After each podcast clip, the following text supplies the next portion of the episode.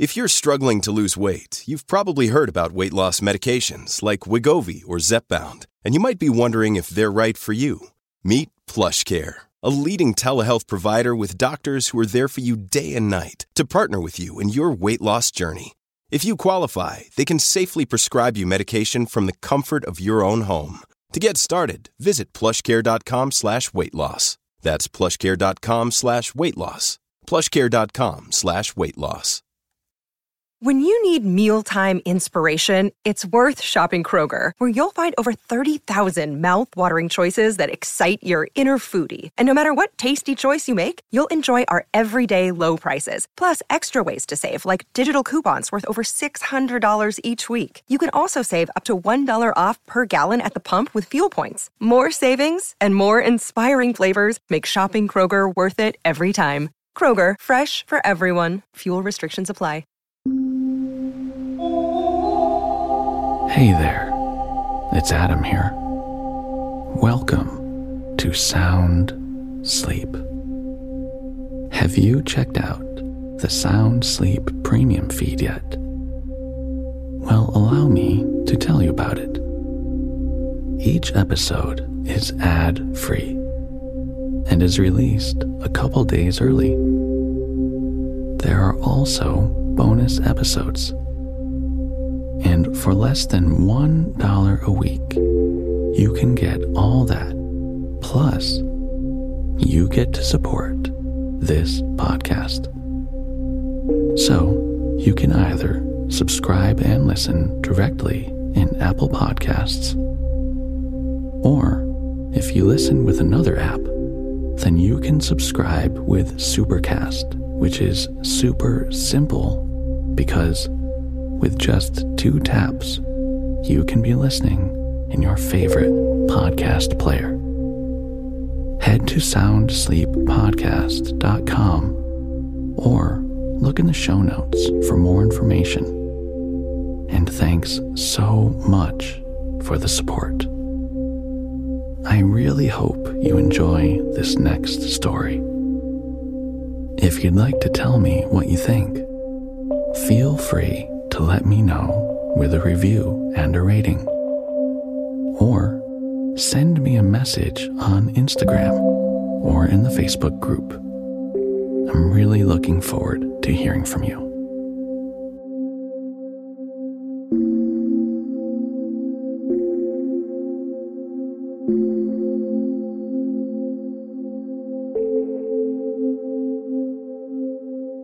When designing a music playlist to help you wind down for the night, one factor to consider is the tempo.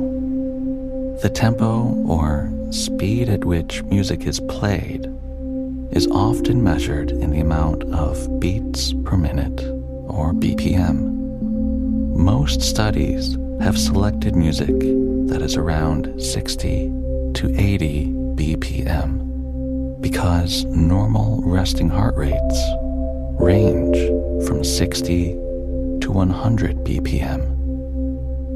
It's often hypothesized that the body may sync up with slower music. The music in this episode was made specifically for us, using these and other methods to promote deep sleep.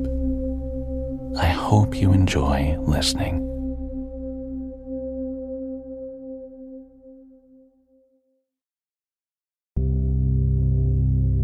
Looking for even more stories to listen to and fall asleep with? Check out one of my favorites, Dreamful.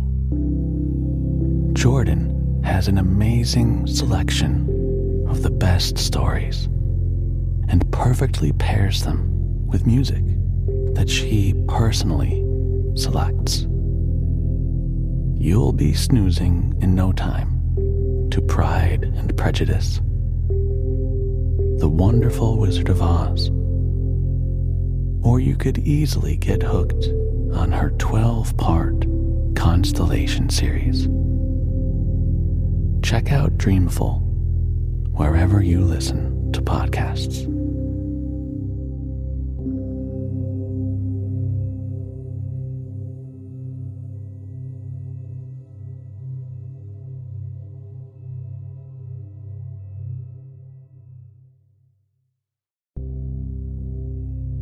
This episode is sponsored by Coach Me Greg.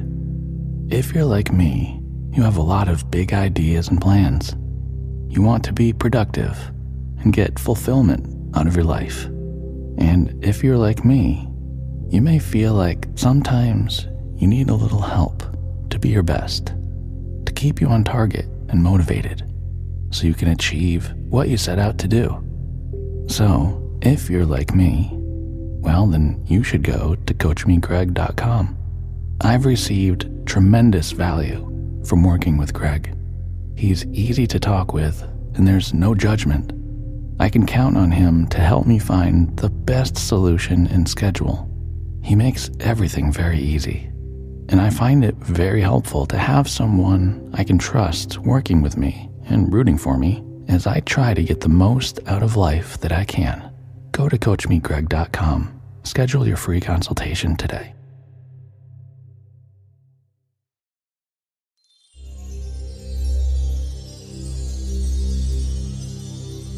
Before our story, take a nice, deep breath in and hold it for a moment.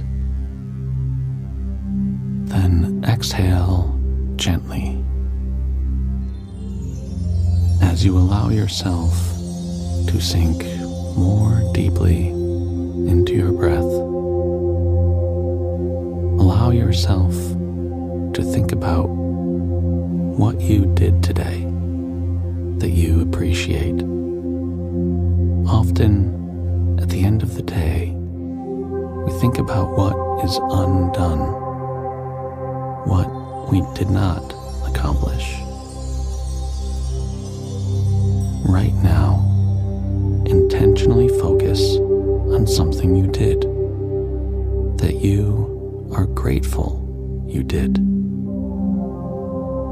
It could be anything from making your bed to some other major accomplishment. Nothing is too small. Take a moment to feel grateful to yourself right now.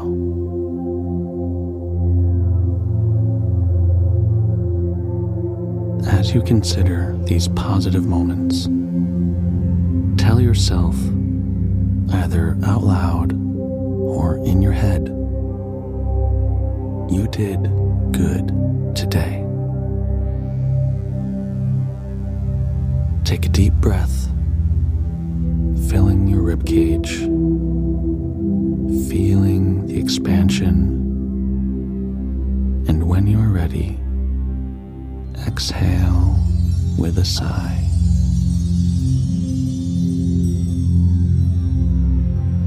As we begin our story, continue with a few more deep breaths, preparing your mind and body to be ready for a peaceful and sound sleep.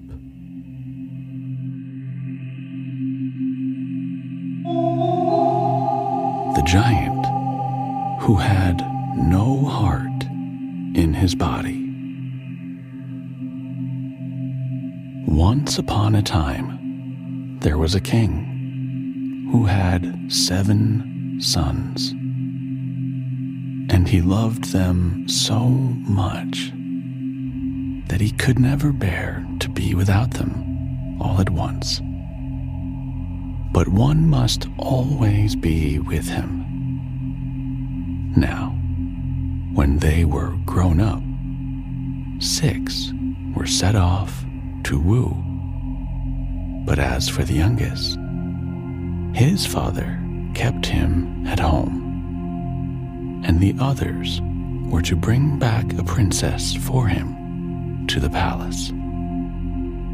So the king gave the six the finest clothes you ever set eyes on, so fine that the light gleamed from them a long way off, and each had his horse, which cost many, many hundred pounds.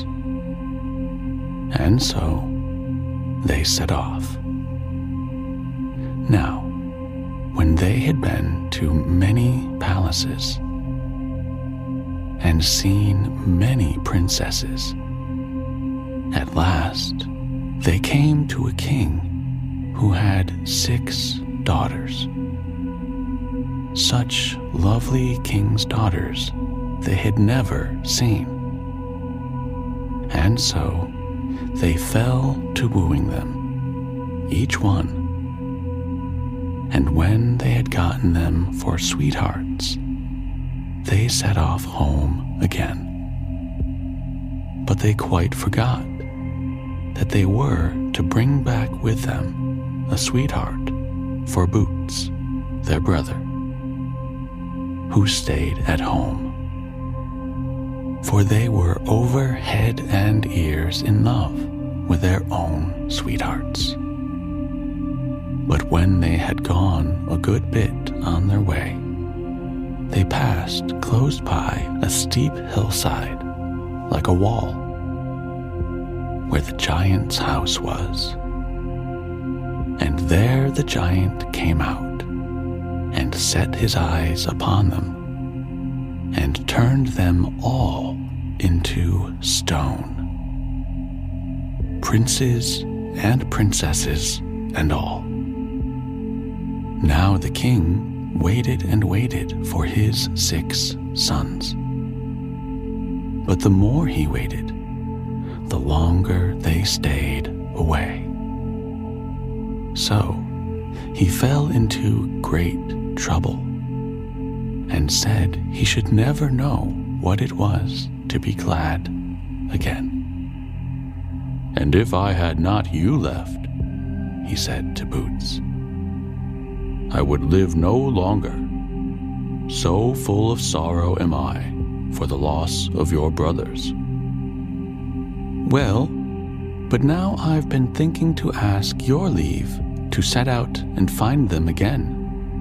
That's what I'm thinking of," said Boots. "Nay, nay," said his father. "That leave you shall never get. For then you would stay away too." But Boots had set his heart upon it. Go he would. And he begged and prayed so long that the king was forced to let him go. Now, you must know, the king had no other horse to give Boots, but an old broken down jade, for his six other sons and their train had carried off all his horses. But Boots did not care a pin for that. He sprang up on his sorry old steed. "Farewell, father," said he. "I'll come back, never fear, and like enough I shall bring my six brothers back with me." And with that, he rode off. So, when he had ridden a while, he came to a raven, which lay in the road and flapped its wings, and was not able to get out of the way. It was so starved. "Oh, dear friend," said the raven, "give me a little food, and I'll help you again at your utmost need." "I haven't much food," said the prince, "and I don't see how you'll ever be able to help me much. But still, I can spare you a little. I see you want it." So he gave the raven some of the food he had brought with him. Now, when he had gone a bit further, he came to a brook, and in the brook lay a great salmon, which had got upon a dry place and dashed itself about, and could not get into the water again. "Oh, dear friend," said the salmon to the prince, "shove me out into the water again, and I'll help you again at your utmost need." "Well," said the prince, "the help you'll give me will not be great, I dare say, but it's a pity you should lie there and choke." And with that, he shot the fish out into the stream again. After that, he went a long, long way, and there he met him a wolf, which was so famished that it lay and crawled along the road on its belly. "Dear friend, do let me have your horse," said the wolf. "I'm so hungry. The wind whistles through my ribs. I've had nothing to eat these two years." "No," said Boots, "this will never do. First I came to a raven, and I was forced to give him my food. Next I came to a salmon, and him I had to help into the water again. And now you will have my horse. It can't be done, that it can't, for then I should have nothing to ride on." "Nay, dear friend, but you can help me," said Greylegs the wolf. "You can ride upon my back, and I'll help you again in your utmost need." "Well, the help I shall get from you will not be great, I'll be bound," said the prince, "but you may take my horse, since you are in such need." So when the wolf had eaten the horse, Boots took the bit and put it into the wolf's jaw, and laid the saddle on his back. And now the wolf was so strong, after what he had got inside, that he set off with the prince like nothing, so fast he had never ridden before. "When we have gone a bit farther," said Greylegs, "I'll show you the giant's house." So after a while they came to it. "See, here is the giant's house," said the wolf, "and see, here are your six brothers, whom the giant has turned into stone. And see, here are their six brides. And away yonder is the door, and in that door you must go." "Nay, but I dare not go in," said the prince. "He'll take my life."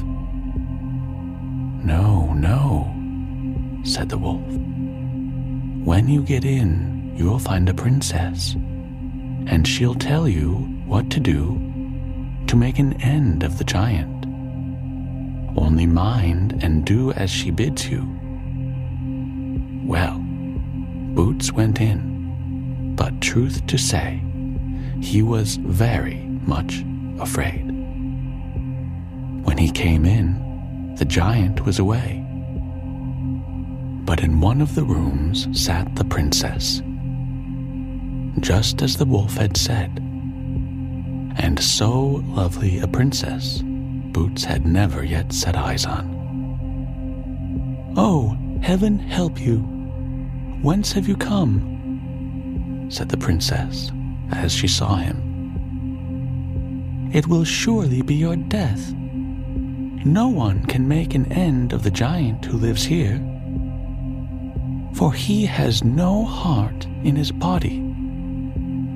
"Well, well," said Boots, But now that I am here, I may as well try what I can do with him. And I will see if I can't free my brothers, who are standing turned to stone out of doors. And you too, I will try to save. That I will. Well, if you must, you must, said the princess. And so let us see if we can't hit on a plan. Just creep under the bed yonder, and mind and listen to what he and I talk about. But pray, do lie as still as a mouse. So he crept under the bed, and he had scarce got well underneath it before the giant came. "Ha!" roared the giant. "What a smell of Christian blood there is in the house!" "Yes, I know there is," said the princess. For there came a magpie flying with a man's bone, and let it fall down the chimney.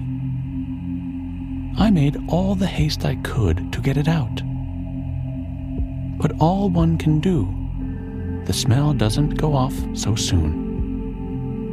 So the giant said no more about it.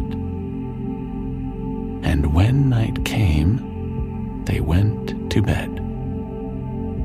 After they had lain a while, the princess said, "There is one thing I'd be so glad to ask you about, if I only dared." "What thing is that?" asked the giant. "Only where it is you keep your heart, since you don't carry it about you," said the princess. "Ah, that's a thing you've no business to talk about. But if you must know, it lies under the door sill," said the giant. "Ho ho," said Boots to himself under the bed. "Then we'll soon see if we can't find it." Next morning, the giant got up cruelly early and strode off to the wood. But he was hardly out of the house before Boots and the princess set to work to look under the door sill for his heart. But the more they dug, and the more they hunted, the more they couldn't find it. "He has balked us this time," said the princess, "but we'll try him once more." So she picked all the prettiest flowers she could find and strewed them over the door sill, which they had laid in its right place again. And when the time came for the giant to come home again, Boots crept under the bed. Just as he was well under, back came the giant. Snuff, snuff, went the giant's nose. "My eyes and limbs, what a smell of Christian blood there is in here," said he. "I know there is," said the princess, "for there came a magpie flying with a man's bone in its bill, and let it fall down the chimney. I made as much haste as I could to get it out, but I dare say it's that you smell." So the giant held his peace and said no more about it. A little while after, he asked who it was that had strewn flowers about the door sill. "Oh, I, of course," said the princess. "And pray, what's the meaning of all this?" said the giant. "Ah," said the princess, "I'm so fond of you that I couldn't help strewing them when I knew that your heart lay under there." "You don't say so," said the giant. "But after all, it doesn't lie there at all." So when they went to bed again in the evening, Princess asked the giant again where his heart was, for she said she would so like to know. "Well," said the giant, "if you must know, it lies away yonder in the cupboard against the wall." So, so, thought Boots and the princess. Then we'll soon try to find it. Next morning, the giant was away early and strode off to the wood. And so soon as he was gone, Boots and the princess were in the cupboard hunting for his heart. But the more they sought for it, the less they found it.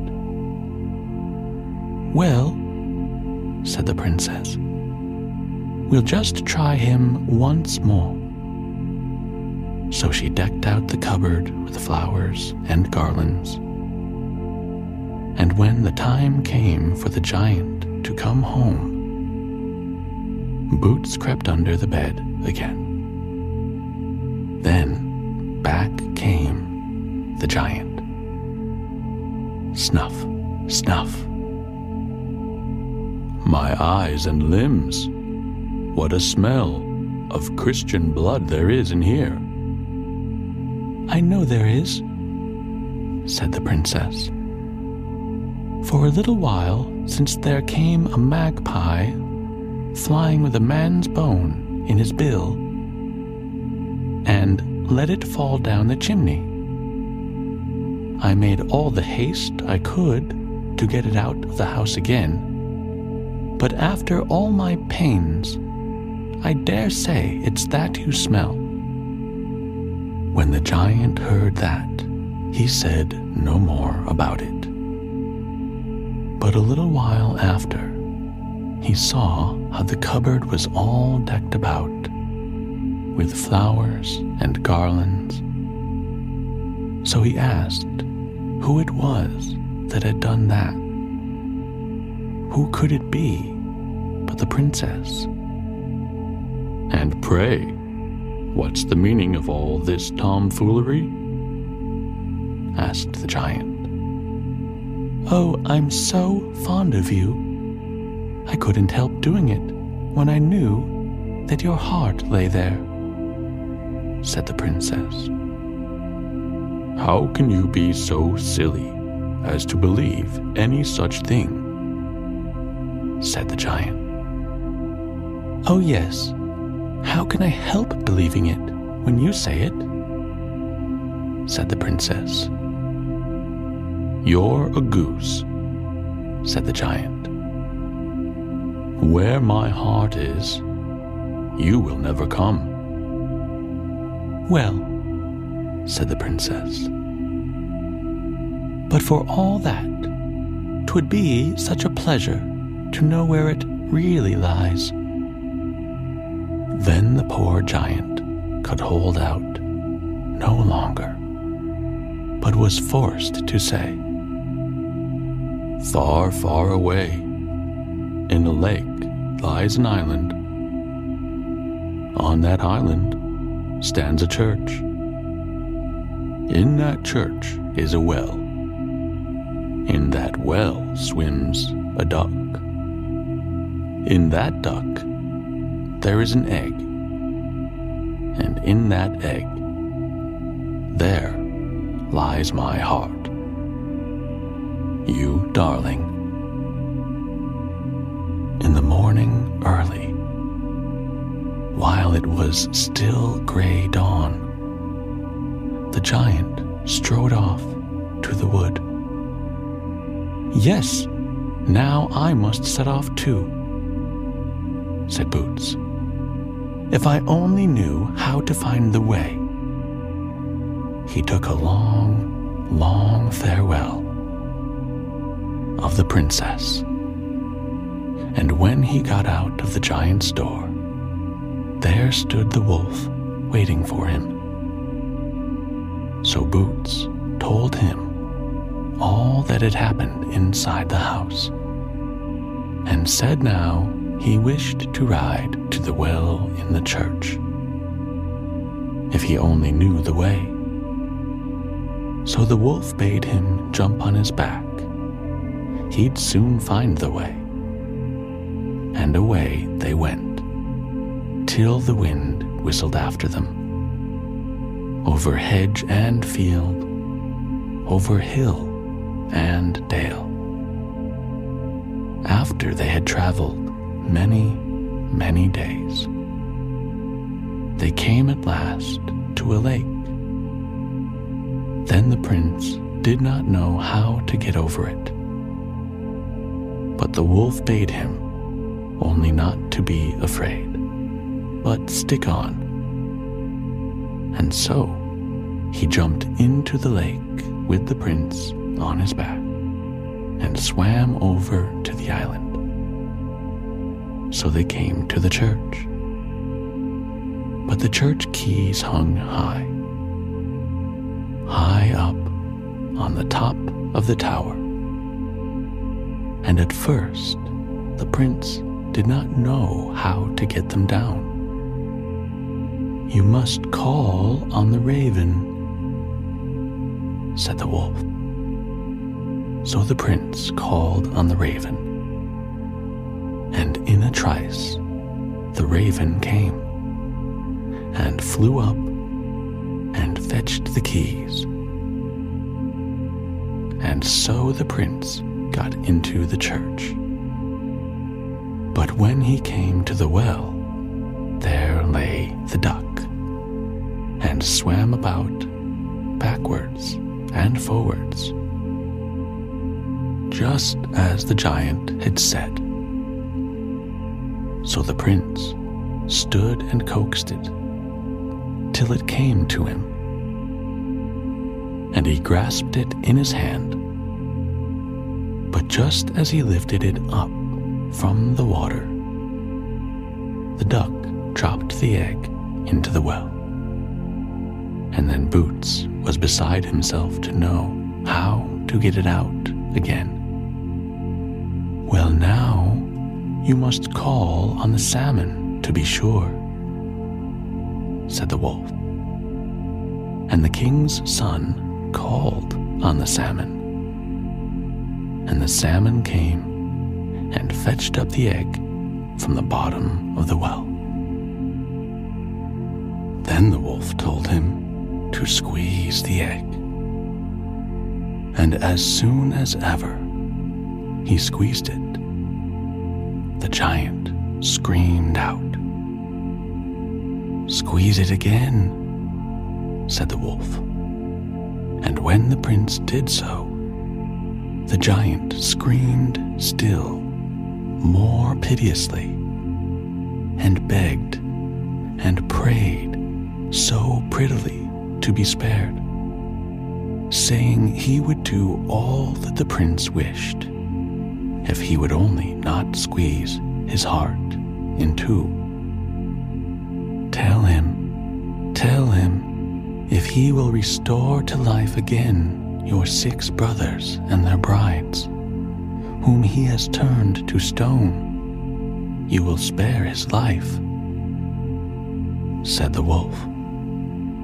Yes, the giant was ready to do that. And he turned the six brothers into kings' sons again, and their brides into kings' daughters.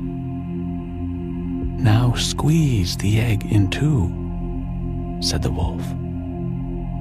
So Boots squeezed the egg to pieces, and the giant burst at once.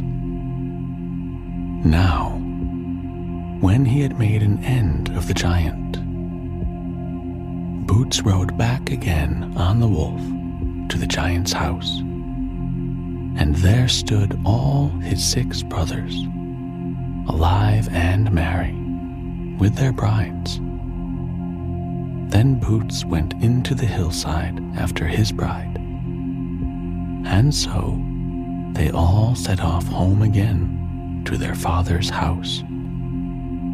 And you may fancy how glad the old king was when he saw all his seven sons come back, each with his bride. But the loveliest bride of all is the bride of Boots, after all, said the king. And he shall sit upmost at the table with her by his side. So he sent out and called a great wedding feast. And the mirth was both loud and long. And if they had not done feasting, why, they are still at it.